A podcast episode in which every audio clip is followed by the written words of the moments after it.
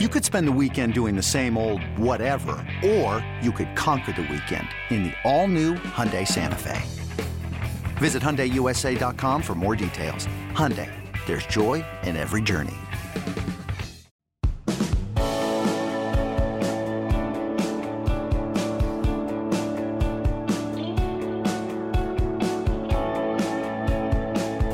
Kick is live. It is Tuesday night, November 16th, the year of our Lord 2021, fresh off a batch of playoff rankings being released, which, of course, we will react to. We are jam packed high atop downtown Nashville, Tennessee.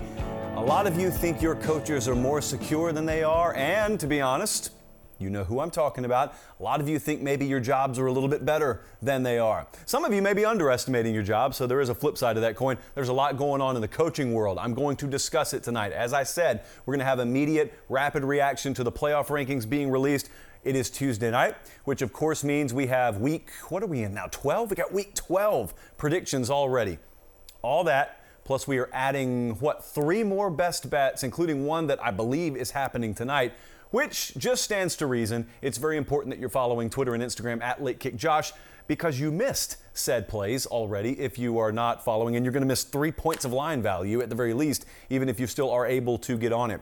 We are training headlong into another great show and another trip. This weekend, the Renaissance Tour headed to Columbus, Ohio. Very excited to get up to Buckeye Land because number one, I have not been to a game at Ohio Stadium, and number two, got some old friends in Ohio. So going to get to do a little catching up on Friday, get the big noon kickoff on Saturday, and uh, again, you know my affinity for the big noon kickoff. I don't really care what network it's on because this weekend it's not even on Fox. So I call it big noon kickoff. It's almost transcended. It's like Coke in the South. Anything carbonated is Coke. Anything happening at noon is the big noon kickoff for me now. And there you see it, the Renaissance Tour headed into Columbus, Ohio for Michigan State at Ohio State. We will break that game down, offer up a preview and prediction before we go off the air tonight.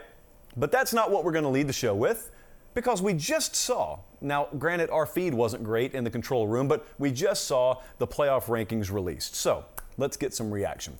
Playoff rankings released. What is the takeaway? What are the takeaways here? Well, first, let's just recap it quickly.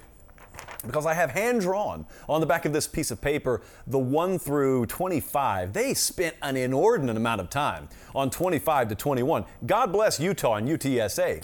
But what were we doing? So, having said that, as the vacuum cleaner cranks up outside, let's talk about the. Um, the top of this thing, and I got several takeaways. I don't think this is being sold as a very, very uh, combustible show. I don't think that these are combustible rankings. There wasn't really a shocker but I got some things I want to talk about. So the top 10, uh, just to run it down in case you're listening on podcast tomorrow morning, Georgia, Bama, Oregon, Ohio State. Cincy is still at number five, which I was mildly surprised by, but, you know, mildly and mildly alone. Michigan, Michigan State, Notre Dame, Oklahoma State, just asterisks the uh, Cowboys for now, and Wake Forest at number 10. So the first thing when I was watching this with producer Jesse and director Colin, they were sitting right there. I said, Man, we got to talk about Michigan, Michigan State, because that's where a lot of people's attention has been. Now, it's not that I expected Michigan State to jump Michigan. I am telling you what's aggravating me more and more about the entire conversation surrounding this is the phrase, it'll work itself out. Yes, it will work itself out in this particular case. But for about three weeks now, I have had a growing level or level of aggravation about the phrase, oh, it'll work itself out.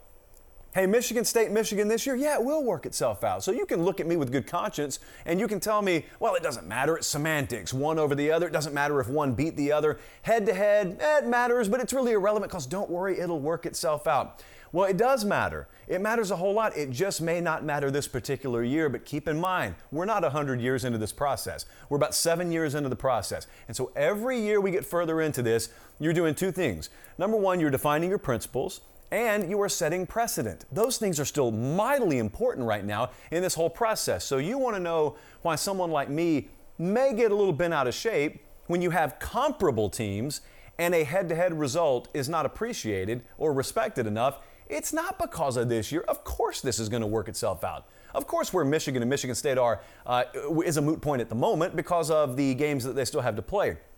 But what happens if we apply the same logic that's being followed right now in 2023, when there are two teams that have played each other, but they don't exactly have a murderer's row left in front of them. And you've just decided one of them's better than the other one, regardless of what you've actually seen play out on the field. What if we don't, in other words, have a path or a scenario where it'll just work itself out? If it'll work itself out then, then how about giving me what it should be now? And if you're just telling me that, well, Michigan should be ahead of Michigan State, well, tell me that, okay? And then don't tell me afterwards it'll work itself out. And then we can go down a different road and we could argue different criteria. But I, I, tell you, like, the more I listen to that, the more it kind of rubs me the wrong way. Not because I'm trying to manufacture some outrage here. I don't care really about talking about this, to be honest with you. We got much better things to do on the show tonight. But I'm not doing what a lot of other people out there are doing. A lot of other people are faking this stuff for clicks. I don't really care if you click on this or not. I'm telling you, this won't matter this year.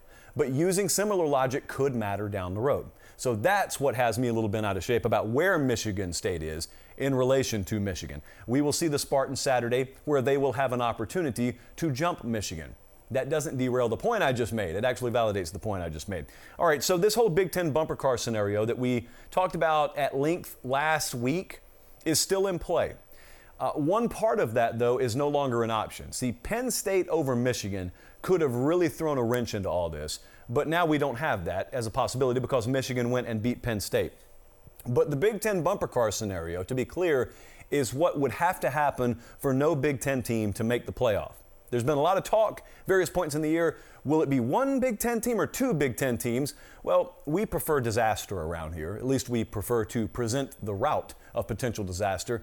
And it has been there, and it is still there. It's very unlikely, but it's still there. Here's, by the way we figure it, what would have to happen you would need Michigan State to probably beat Penn State or beat Ohio State Saturday. It's not required, but it would probably give you easily the best path to the bumper car scenario. Then you'd need Ohio State to beat Michigan at the end of the year.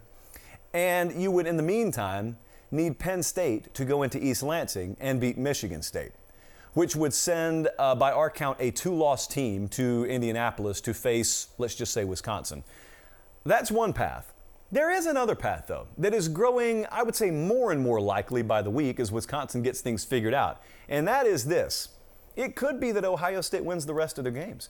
It could be that Michigan wins the rest of their games. It could be that Michigan State wins the rest of their games and a one loss team from that division goes to the Big Ten title game and they get knocked out by Wisconsin.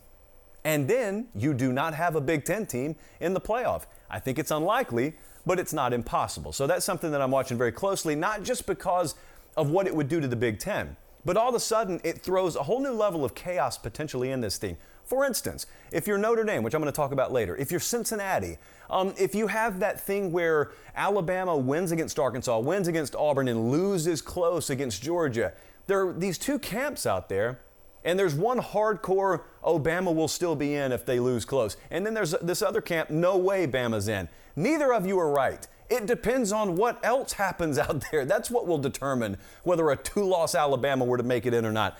That's why I haven't really gone down that path. But let's talk about that since we haven't gone down that path. This whole Georgia Alabama, I, I don't think a two loss Alabama is going to be in outside of you know the bumper car scenarios happening. But I will ask this.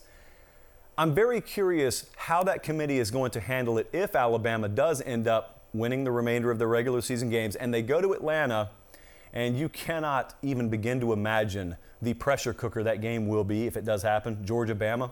If they go to Atlanta and Alabama beats Georgia narrowly, or I don't care, they beat them by three touchdowns, it's not a question of whether Georgia's still going to be in. Oh, Georgia'd be in.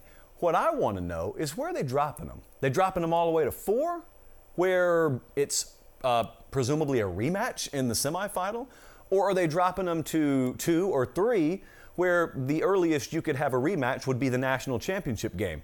I have not gotten an answer on this. Either way, that I think makes a ton of sense. There are people out there who are adamant that, well, if they had a rematch or a threat of a rematch, they'd want it to be in the semifinal so they could avoid the rematch in the title game. And therefore, they could also avoid an all SEC title game. And then there's this other camp that says, no, no, no, no. They're not going to have Georgia Bama play an SEC championship game and then play again immediately. And to both of those, I'm like, why? Where's that written? How do you know that? No one knows. That's the point. It's still new. even though we're seven years in, we're still going through several different scenarios for the first time. If this were the AP poll, we would have decades of case study. We would have decades of predictable behavior modeling that we could use to foresee how a voter in Des Moines, Iowa would handle such things. I don't know how the AD at Rutgers or the associate AD of Utah, whoever's on this committee, I don't know how they're going to handle that. And the last thing I want to do is I want to look off in the distance. There it is. There's the shark fin. And it's got a big N and it's got a big D on it. Notre Dame's still out there. Jesse, where were they at? Notre Dame was eighth. They were eighth in the rankings tonight. So Notre Dame's just kind of swimming around. It's a little proverbial shark fin out there. It's way offshore right now. You're not really worried about it. Uh, maybe you should be worried about it because their toughest remaining hurdle was last week, and they really stuffed Virginia. How does Notre Dame get in this thing? Well, I heard a lot of conversation about this on the show where they were revealing the rankings, and uh, best I could tell, the conclusion that was arrived at is Notre Dame can't get in this. Why, you may ask? Because Cincinnati's in the way, and the committee's going to honor head to head. Well, there are two potential issues with that, friends. Number one, no one told you Cincinnati's going to be undefeated. You just assume it. And secondly, even if Cincinnati is undefeated, there's this other thing, or maybe things that could happen, that again will greatly determine how high Notre Dame can climb. For instance, what if Oregon loses this Saturday, or what if Oregon loses in the Pac 12 championship game?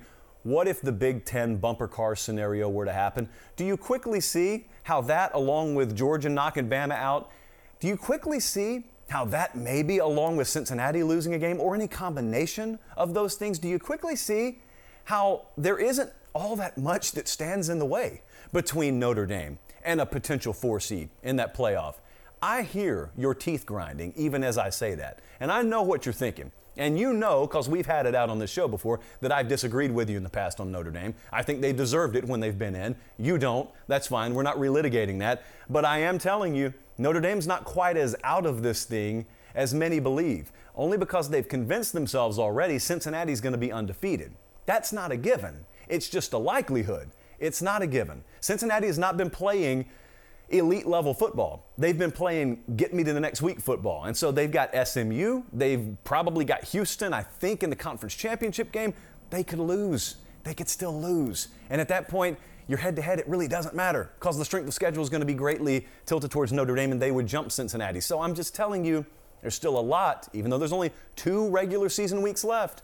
November's still really long, guys. These last two weeks in that conference championship weekend, still a lot that can happen. Which reminds me, there's a lot that can happen in life. There always is.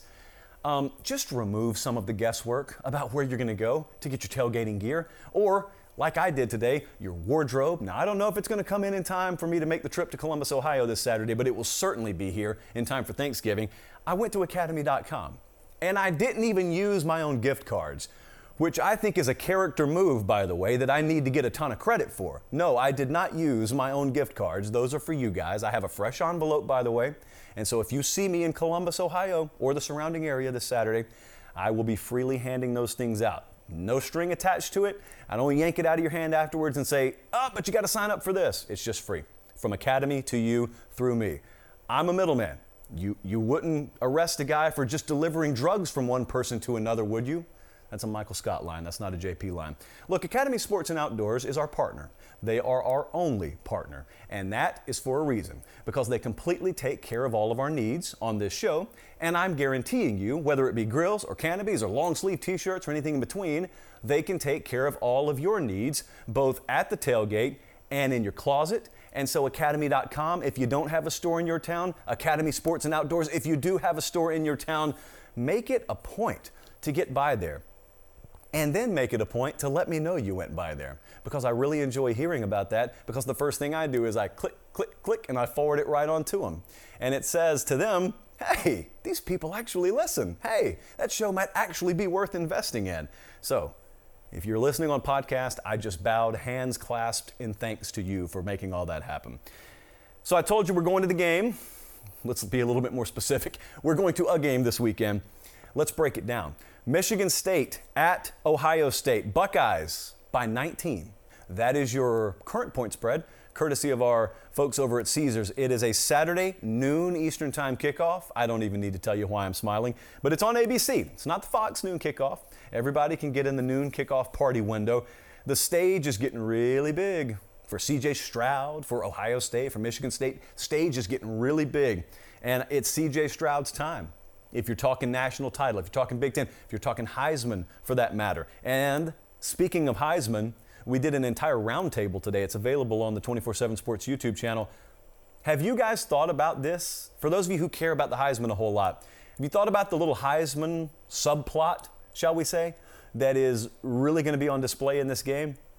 What I mean is, CJ Stroud could go out and throw for 375 yards, four touchdowns, no interceptions Saturday, and that would vault him right up to or, or keep him at least in the running at or near the top of the Heisman um, odds right now. However, if Ohio State were to lose Saturday, let's just entertain this for a second. It would be a big upset.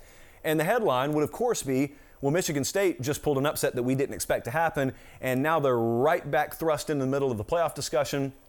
They would probably jump Michigan. They would jump Ohio State. They would probably be in the top four, I would guess, come this time next week. And that'd be a big deal. But is there any scenario you see Michigan State beating Ohio State without Kenneth Walker having a big day? Because I don't.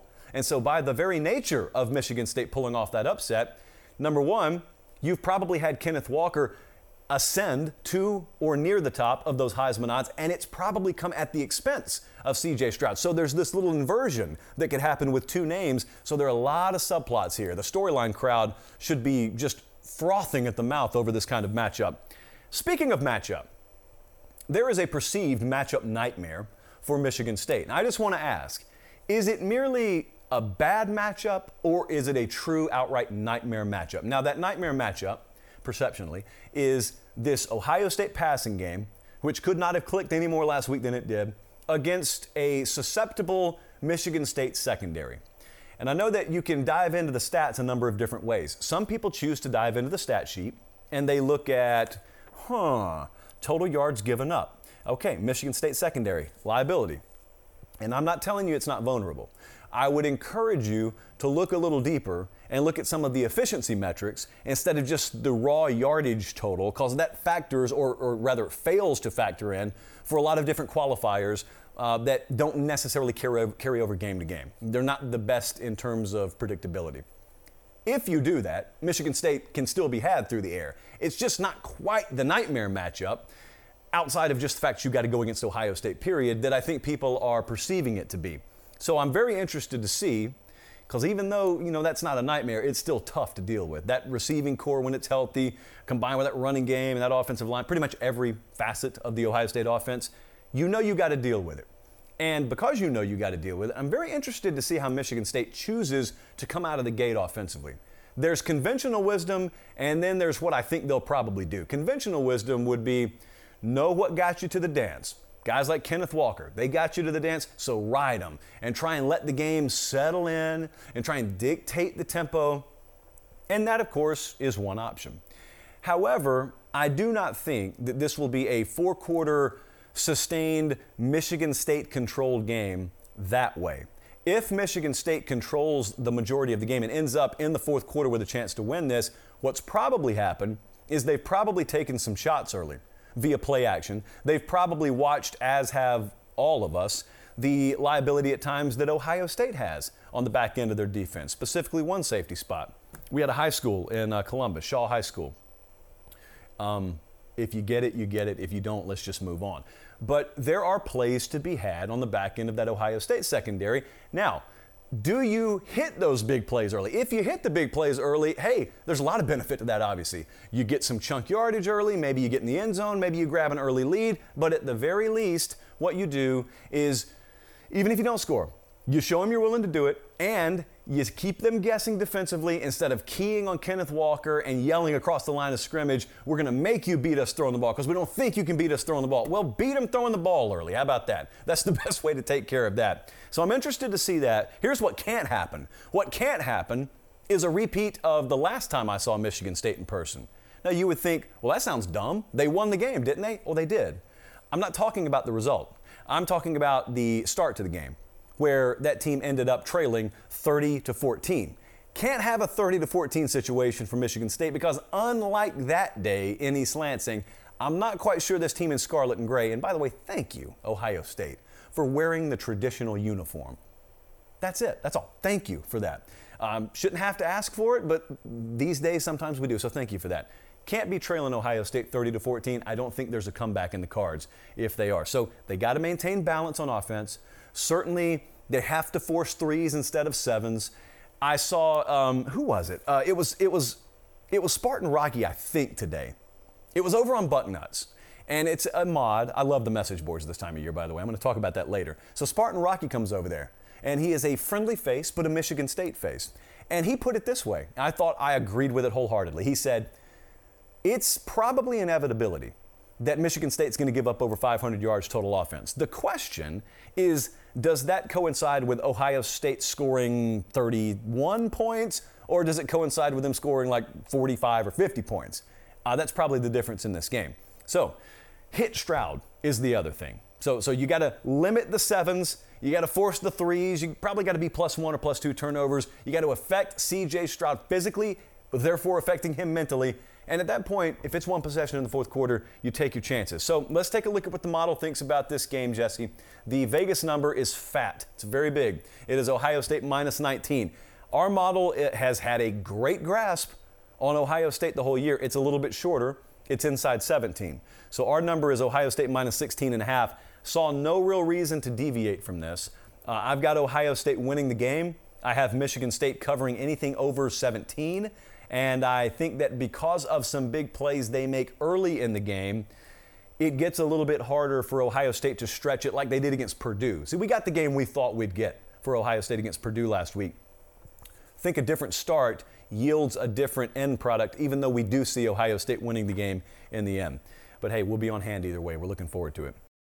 This episode is brought to you by Progressive Insurance. Whether you love true crime or comedy, celebrity interviews or news, you call the shots on what's in your podcast queue. And guess what? Now you can call them on your auto insurance too with the Name Your Price tool from Progressive. It works just the way it sounds. You tell Progressive how much you want to pay for car insurance, and they'll show you coverage options that fit your budget.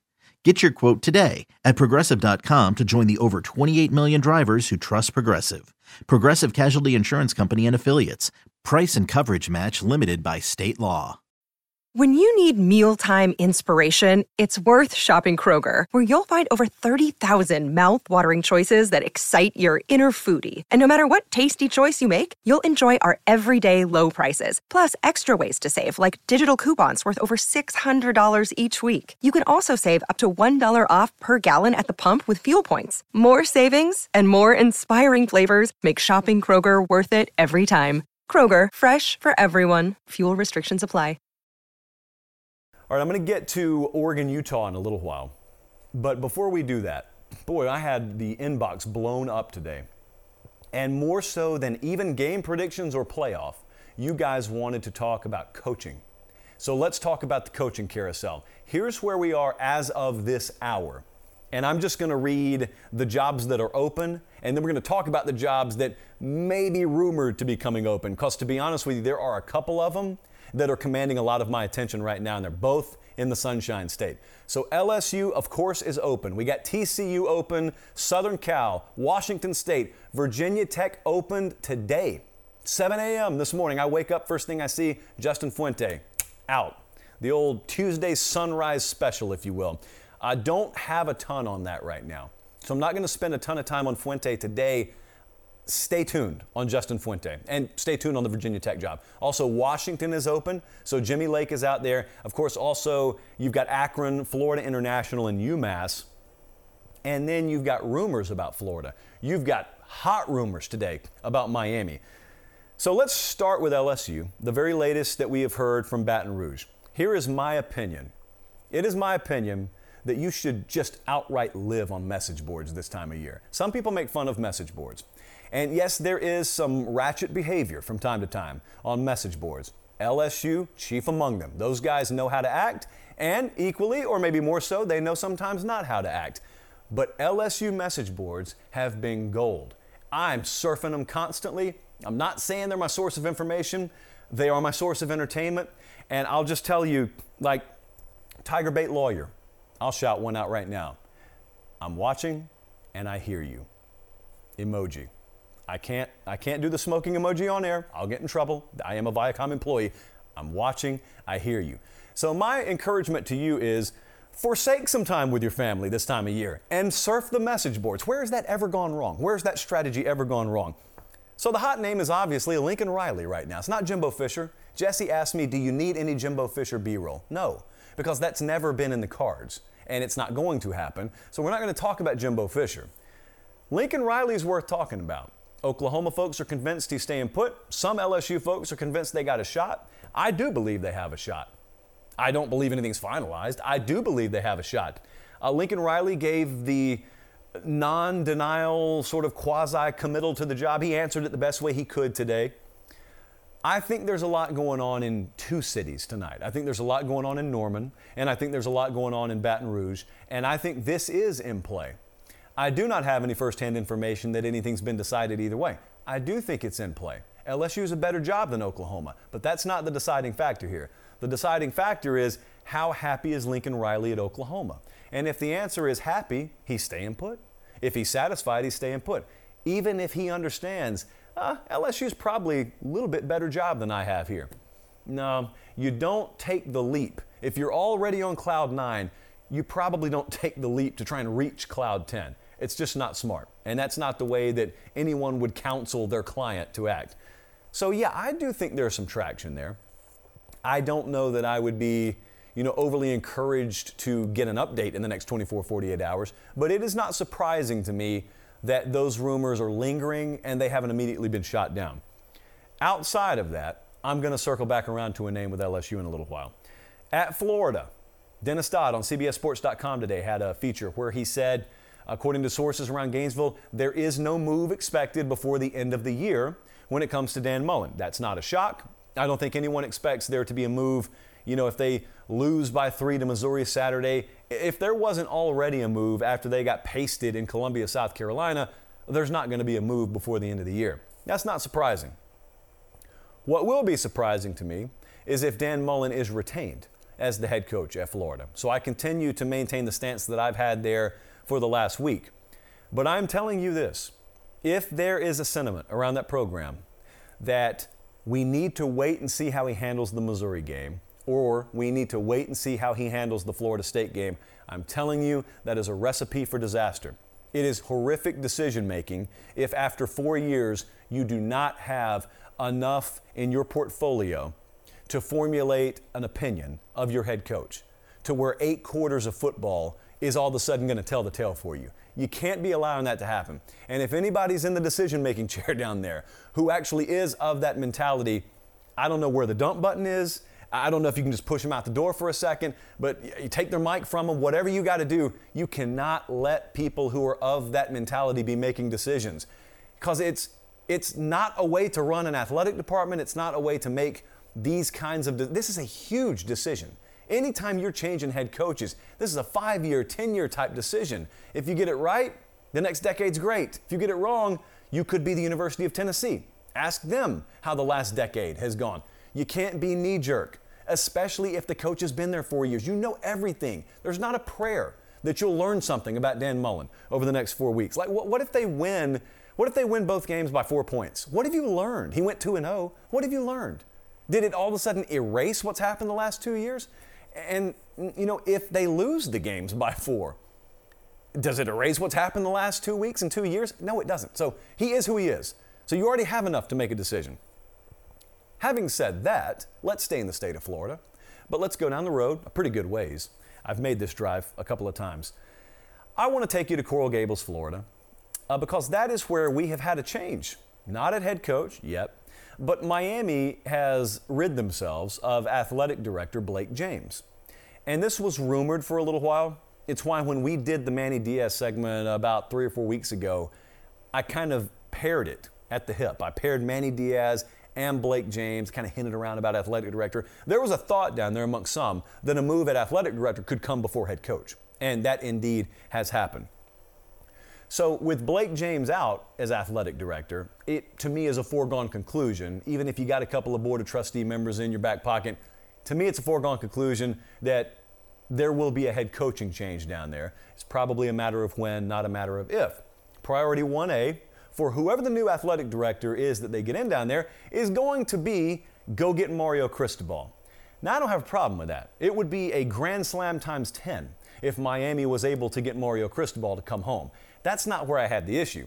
Where I had the issue is a lot of people I spoke to today seem to think that it's a foregone conclusion that A, Mario Cristobal come running. Because now that you got Blake James out of the way, who he was not exactly best friends with, and we're going to put a more friendly name in the AD's chair, that's the remaining hurdle. That's the one domino that needed to fall. Well, no, it's not.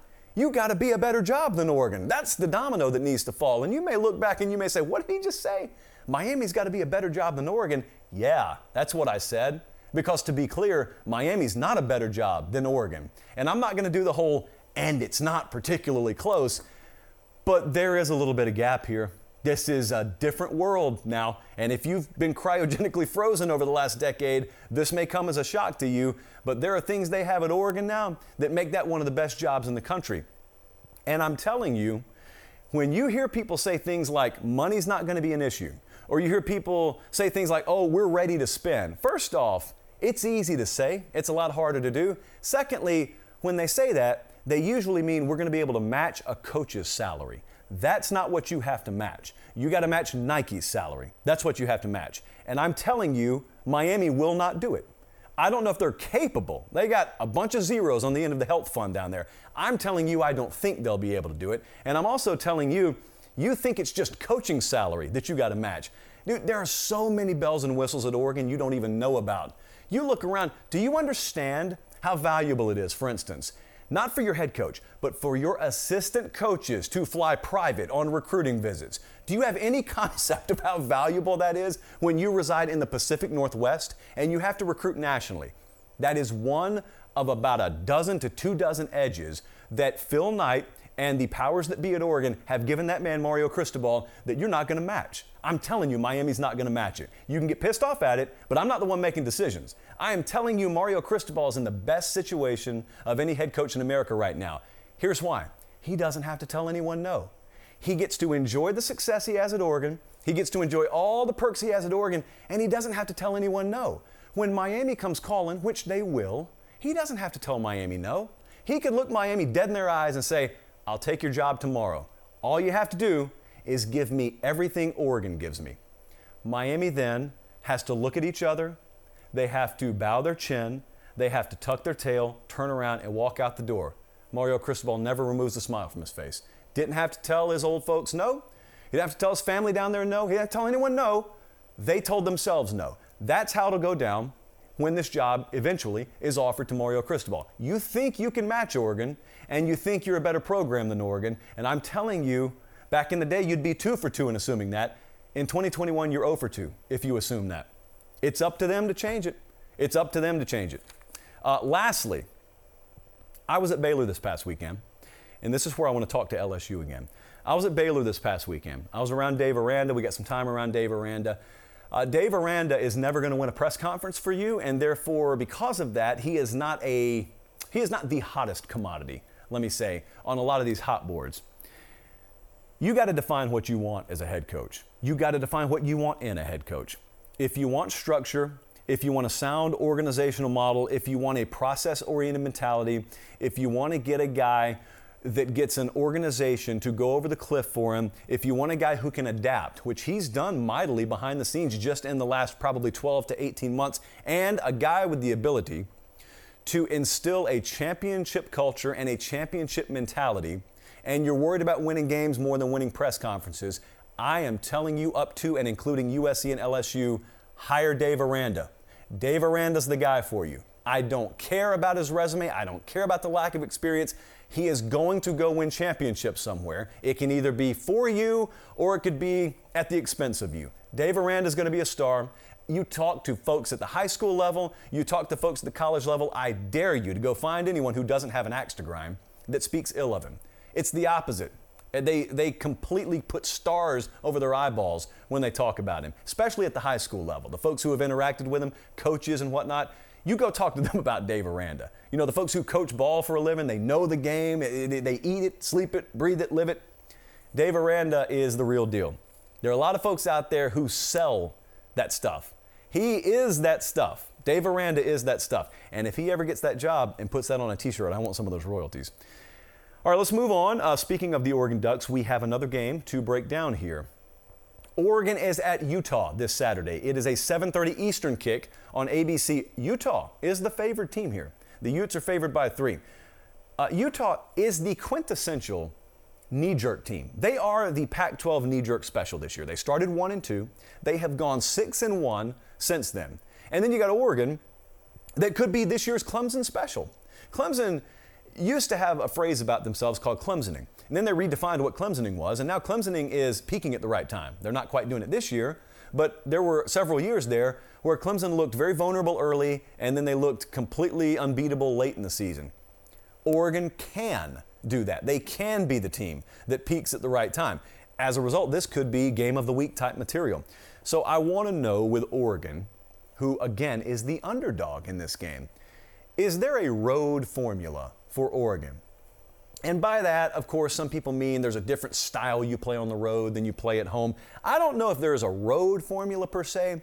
I think it's just the Oregon formula. It definitely needs to be the formula against Utah uh, because the attention for Oregon's automatically going to go to the quarterback position. You know it, I know it. Everyone, Thursday and Friday, when they're previewing these games, they're going to be talking about Anthony Brown and they're going to be talking about whether he can get it done on the road. He can get it done in a hostile environment. And I'm telling you, yeah, he's important.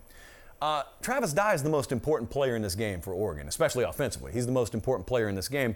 They were at Washington a couple of weeks ago. This is why I'm talking about road formula, because they went up there and they rode Travis Dye. And they rode him to the tune of 28 carries for 211 yards. That was good for seven and a half per clip. And then you combine that with looking at Utah's conference loss this year, and that being at the hands of Oregon State, uh, who hung 260 on the ground against Utah. Oh, there's a formula there. And it plays right into the hands of how Mario Cristobal probably wants to play anyway. But if that whole Clemsoning theory holds true, and if Oregon is a team ready to peak at the right time, then that's where their rushing per carry average will be Saturday. It'll float in that somewhere between six and a half, seven and a half yards per carry range. They will minimum be plus one in the turnover battle because of what Kayvon Thibodeaux can do, and therefore what their corners can afford to do because of the pressure they're getting. And also, they can leverage their athletic advantage. That is where early in the year Oregon was falling flat. They have the athletic advantage outside of the Ohio State game, which ironically they won in spite of it. They have an athletic advantage over everyone they play. What's aggravating at times is when you watch Oregon, they don't get to flex it because they don't put themselves in advantageous enough positions to flex it. But if, to go back to the Clemson model, if they're peaking at the right time, one of the reasons they win this thing going away Saturday, if they do, will be because you're watching and you're saying, man, they just got better players and they're being put in position to maximize and leverage that edge they have. So, Jesse, let's take a look at what the model thinks on this game because I know we had a little disagreement with our friends out there in the desert. Uh, by the way, again, at Caesars, currently Utah favored by three. The model has this thing down near a pick. It has Utah minus 0.5. Of course, when you eliminate home field, it's telling me Oregon's the better team here. I am going to ride a theory that I have that Oregon is ready to peak. And I don't know that they're going to play at the level Clemson did in those years that they won the national championship. Whatever Oregon's best brand of football is, I think we're going to see it. I think we're seeing it right now. And I think we're going to see a continuation of it this Saturday. If they get this done, to be clear, I'm picking Oregon to cover and win. If they get this done, it's got to give them all the confidence in the world to go to Oregon State, well, to play the Oregon State game, but then if you rematch with Utah in the Pac 12 championship game, it's got to give you a ton of confidence. You already went to Salt Lake City.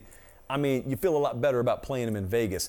But there you see the standings right now in the Pac 12. It's Utah in first place, and it's Oregon in first place. And the odds to win, by the way, which Jesse has put up here, the odds to win the conference.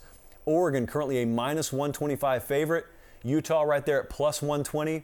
Obviously, that could change as early as this Saturday. But we will take Oregon to cover the three and win outright.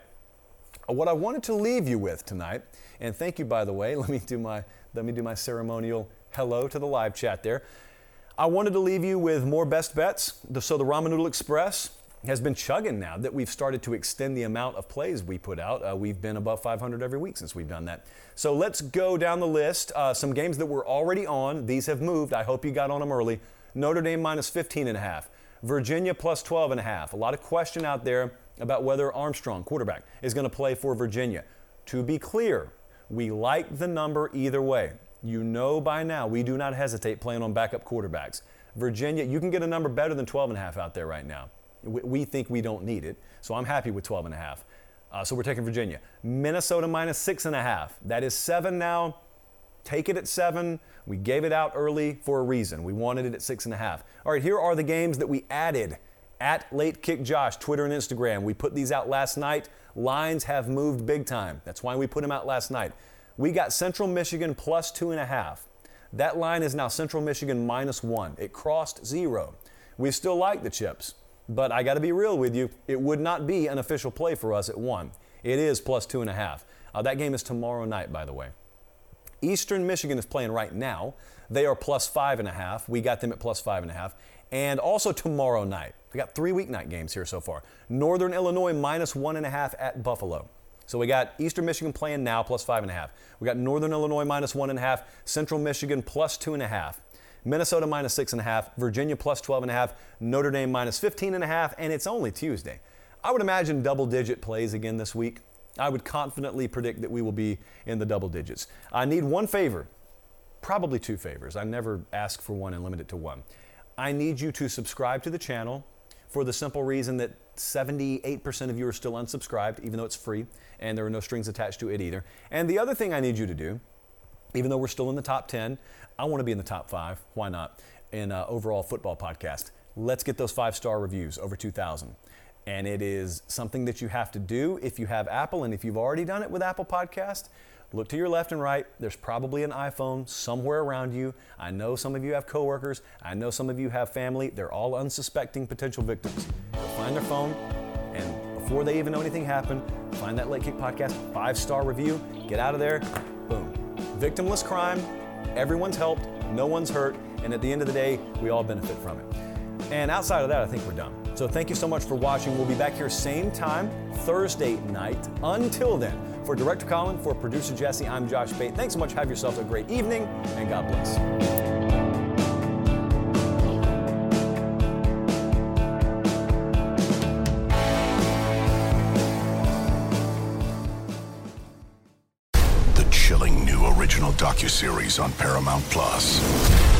Why did he kill his family? The answer lies across the ocean in a woman named Sylvie. She's a can model. Where desire leads to deception I ended up spending twelve and fifteen thousand dollars a day. It was addictive.